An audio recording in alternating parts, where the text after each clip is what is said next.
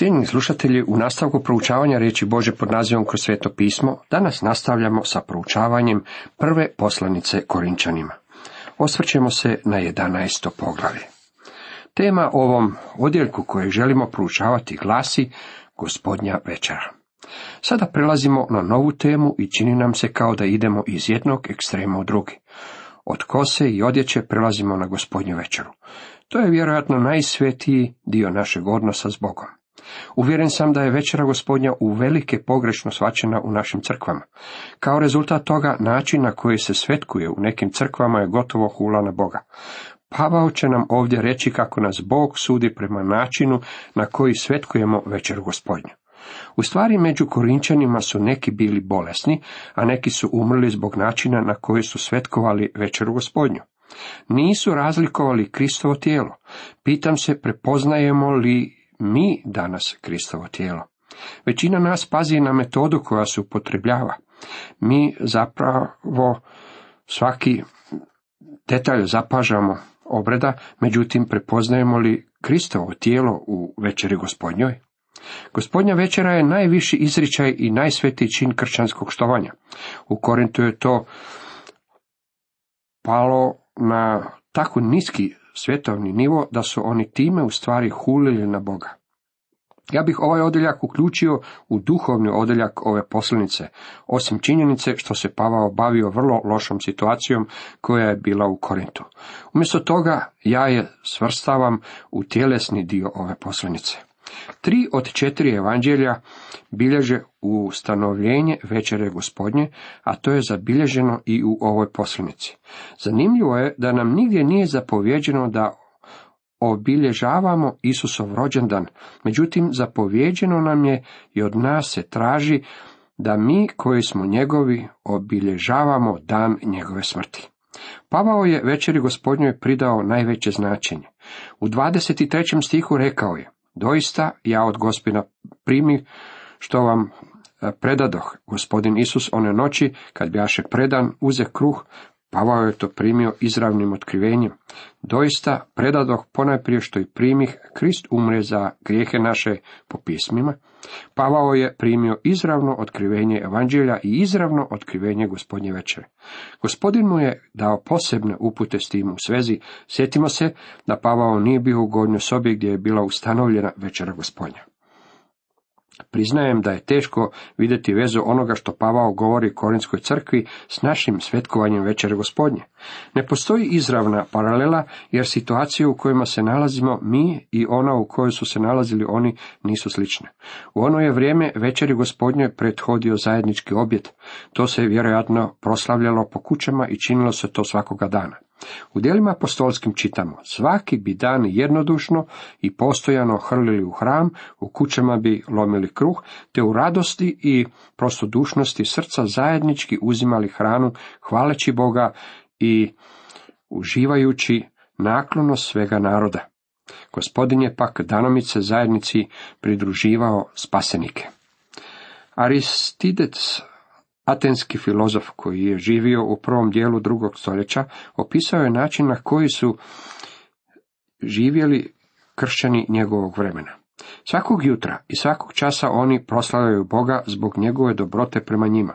Ako neki pravednik između njih umre s ovoga svijeta, oni se raduju i zahvaljuju Bogu.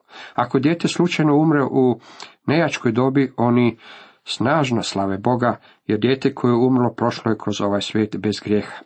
Bila je to tvrdnja nekoga tko nije bio član crkve, već ju je promatrao izvana u drugome stoljeću.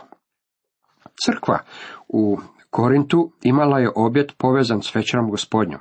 Na koncu pasha je bila takva vrsta proslave u gornjoj sobi. Nakon što je naš gospodin proslavio pashalnu večeru, uzeo je kruh i prilomio ga. Na koncu umirućeg blagdana on je učinio nešto novo.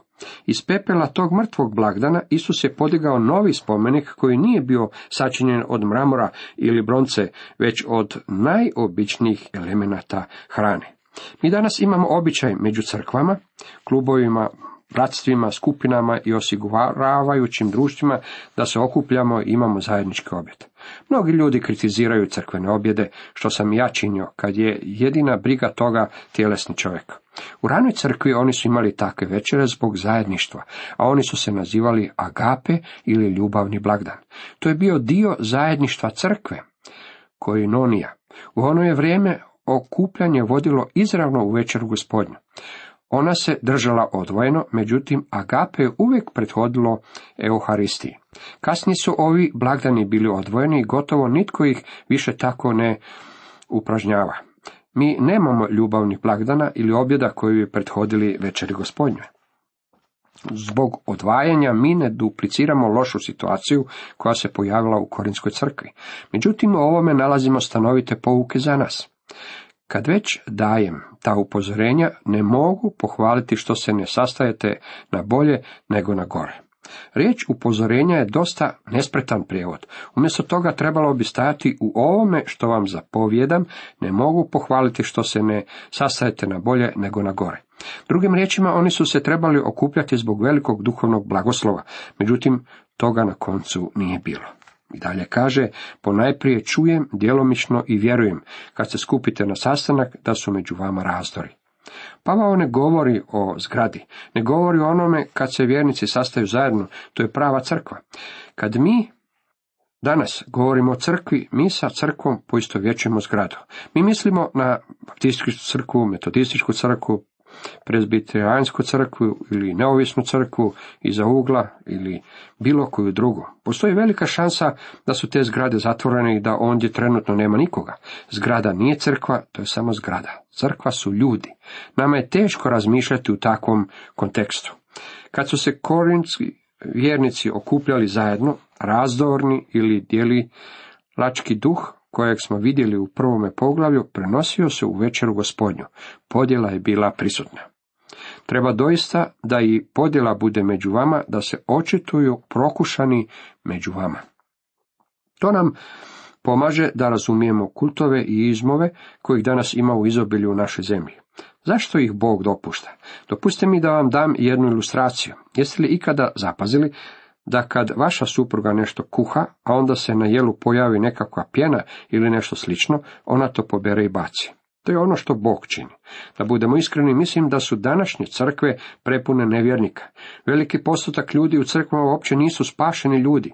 Oni su samo članovi crkve. Gospodin ih pokuplja i baca. Kako to čini? Oni odlaze u kultove i izmove. To je ono što Pavao ovdje govori.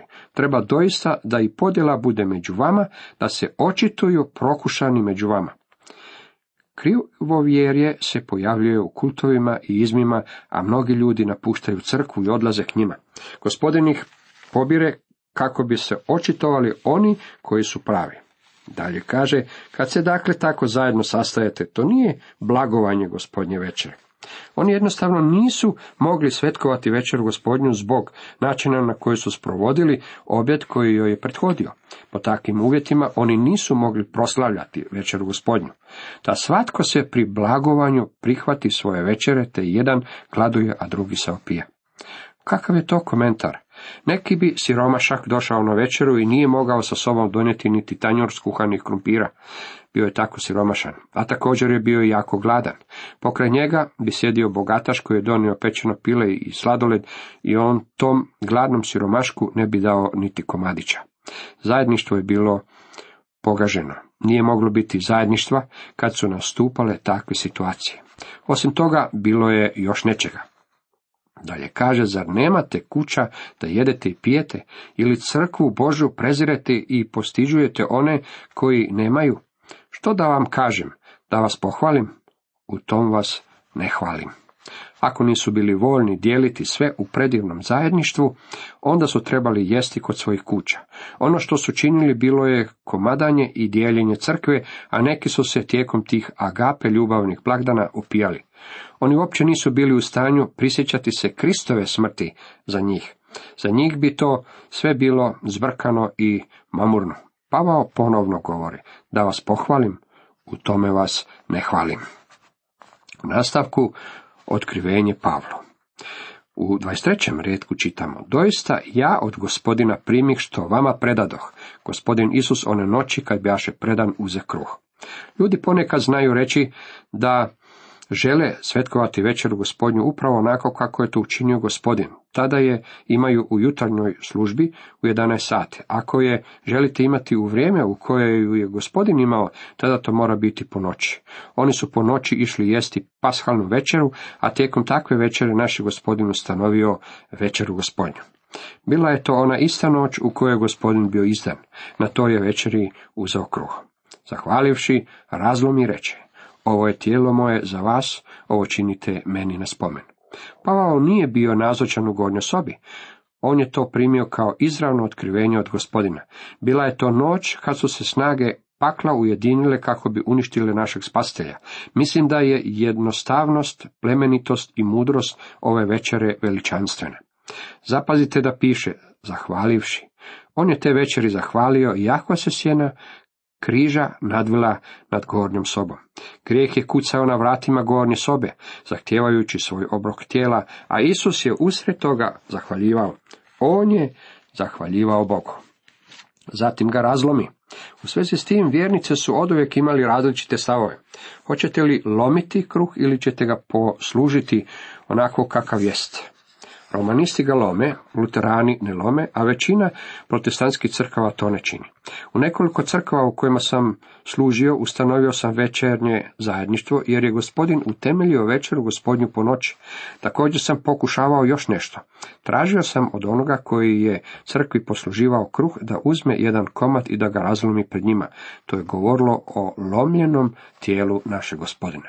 Lomljenje kruha također ukazuje na to da se radi o nečemu što treba dijeliti. Bengal je rekao sljedeće, samo spominjanje lomljenja uključuje podjelu i time se prekorava korinska zamisao da bi svaki čovjek trebao imati svoje jelo. Tako i čašu po večeri, govoreći, ova čaša novi je savez u mojoj krvi, ovo činite kad god pijete meni na spomen. Kruh govori o Isusovom slomljenom tijelu. Čaša govori o novom savezu.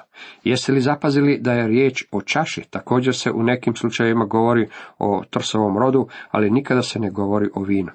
Jesam li čuo raspravu o tome? Hoćemo li imati fermentirano ili nefermentirano vino za večeru gospodnju? Djetinjasto je postavljati takva pitanja. Dragi prijatelju, mi znamo da se radilo o nefermentiranom vinu. To je bila pasha, vrijeme blagdana beskvasnih kruhova. Mislite li da su imali neukvasani kruh i ukvasani sok od grožđa? Vino je ukvasani sok od grožđa. Sve je bilo beskvasno, tako je to i trebalo biti na blagdan pashe. Međutim, zanimljivo je da Isus to ovdje naziva čašom. Njegovo je tijelo bila čaša koja je držala krv. On se rodio kako bi umro i prolio tu krv. Apostoli nas uvijek iznova podsjećaju da imamo oproštenje grijeha zbog krvi, da nam je on iskazao milosrđe zbog krvi. On nije otvorio vrata neba i prošvercao nas unutra pod okriljem noći. On nas uvodi na glavna vrata kao sinove, jer je kazna za grijeh bila isplaćena kad su bili zadovoljeni zahtjevi svetog Boga. Nemojmo to smetnuti suma ljubljeni u ovo vrijeme kad ljudi smatraju da Bog može zažmiriti na grijeh i da neće poduzeti ništa s tim u svezi. On je učinio s tim u svezi, to je čaša. Ona drži krv novoga saveza. Doista, kad god jedete ovaj kruh i pijete čašu, smrt gospodnju navješćujete dok ne dođe. Pavao tu dodaje nešto novo. U prvoj Korinčanima on uvijek otvara vrata ili podiže zasune kako bi nam pokazao nešto novo. Ovdje je to novo dok on ne dođe. Kad mi svetkujemo večeru gospodnju, stol gleda u tri različita smjera. Prvo, to je sjećanje. On ponavlja, ovo činite meni na spomen. Taj stol gleda više od 19 stoljeća unatrag na Isusovu smrt na križu. Rekao je, nemojte to zaboraviti, to je vrlo važno. To je pogled u prošlost. Taj stol, zajedništvo, on govori o sadašnjosti ili činjenici da danas imamo živog Krista, ljubljeni. I treće, to je predanje. Ono gleda na budućnost, na činjenicu Isusovog ponovnog dolaska. Taj stol neće trajati za uvijek, on je privremen. Nakon službe on se odnosi i mi ga možda nećemo više nikada svetkovati jer smo to učinili dok on ne dođe. On govori o odsutnom gospodinu koji se vraća. On gleda u budućnost. Gospodin Isus Krist uzeo je ove raspadljive elemente, kruh i sok od grožđa, koji će se pokvariti za nekoliko dana, najslabije stvari na svijetu i od njih je podigao spomenik.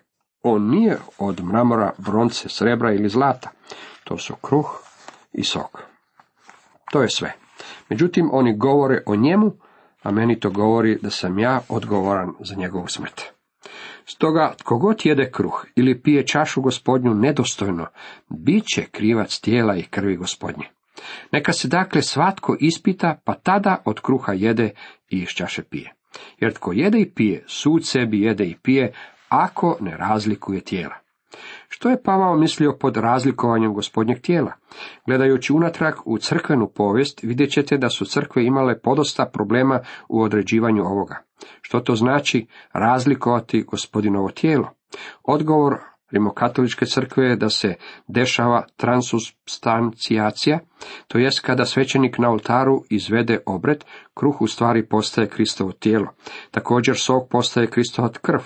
Ako je to istinito, tada bi jedenje toga bio kanibalizam. Hvala Bogu, ne dolazi do promjene. Ono još uvijek ostaje kruh i sok. Međutim, oni su se borili s tim problemom. Kako razlikujete gospodinovo tijelo u ovome? U luteranskoj crkvi Martin Luther nije želio ići predaleko jer je bio rimokatolički svećenik. Radi se o konsubstancijaciji, to jest u, po, sa, kroz i pod kruhom dobivate Kristovo tijelo. To nije tijelo, međutim to jest tijelo. To morate sami shvatiti, ja ne mogu. Zatim je Zwingli, švicarski reformator, išao do kraja. On je rekao da se radi o simbolu. Prosječni protestant današnjice misli da se radi samo o simbolu. Ja se ne slažem s tim objašnjenjem, jednako kao što ne podržavam niti prva dva, to je više od pukog simbola. Pratite me na putu u Emaus i mislim da ćemo u Lukinom evanđelju u 24. glavi pronaći što to znači razlikovati Kristovo tijelo. Dva Kristova učenika, dva vjernika, išli su svojoj kući nakon što su bili svjedoci strašnog raspeća u Jeruzalemu i strašnih događaja koji su uslijedili nakon toga. Kako li im je moral bio nizak? Idući tako i raspravljajući o tim stvarima, pridružio je im se naš uskrsli gospodin i pita ih zbog čega su tako tužni. Misleći da je on neki stranac, rekli su mu kako Isus bio osuđen na raspeće i o izvještaju žena koje su išle na njegov grob. Odoše na to i neki naši na grob i nađoše kako žene rekoše, ali njega ne vidješe. A on krišće im, o bezumni i srca spora, da vjerujete što god su proroci navijestili. Nije li trebalo da Krist sve to pretrpi te uđe u svoju slavu? Počevši tada od Mojsija i svih proroka, protumači im što u svim pismima ima u njemu. U to se približiše selu kamo su išli, a on kao da htjede dalje, no oni navaljivahu. Ostani s nama, jer zamalo će večer i danje na izmaku. Bilo je opasno ići kroz to gorje po noći i uniđe da ostane s njima. Dok bjaše s njima za stolom, nekoliko dana ranije Isus je jeo s onima koji su njegovi. To su dva druga učenika i to je po prvi put da on nakon svog uskrsnuća svetkuje večeru gospodnju. Dok bjaše s njima za stolom, uze kruh, izreće blagoslov, razlomi te im davaše. Nije li bilo predivno s njim biti za stolom? Uzeo je kruh, prelomio ga, blagoslovio i dao njima. U to im se otvore oči, te ga prepoznaše, a on im iščezno s očiju. Tada rekoše jedan drugome, nije li gorelo srce u nama? On je jeo s njima. Što je tada učinio? On im se otkrio. To je bila večera gospodnja. Dragi prijatelji, kad svetkujete večeru gospodnju, on je nazočan uistinu je nazočan. To nije samo simbol, to znači da morate razlikovati Kristovo tijelo. Vi imate kruh u ustima, međutim imate Krista u svome srcu. Neka nam Bog pomogne tako pristupati stolu da nam gospodin Isus bude stvaran. Neka nam Bog oprosti što od toga činimo formalni obred. Zato su među vama mnogi nejaki i nemoćni i spavaju mnogi. Oni su patili od bolesti i umirali su. Zašto? Zbog toga što su nedostojno sudjelovali u večeri gospodnjoj, to jest na nedostojan način. Jer kad bismo sami sebe sudili, ne bismo bili suđeni. A kad nas sudi gospodin, odgaja nas da ne budemo sa svijetom osuđeni. Tu se govori o vjernicima. Mi možemo suditi samima sebi kad pogrešujemo. Ako mi nećemo, on će nam suditi. Kad smo osuđeni od Boga, tada nas se šiva kako ne bismo bili osuđeni sa svijetom.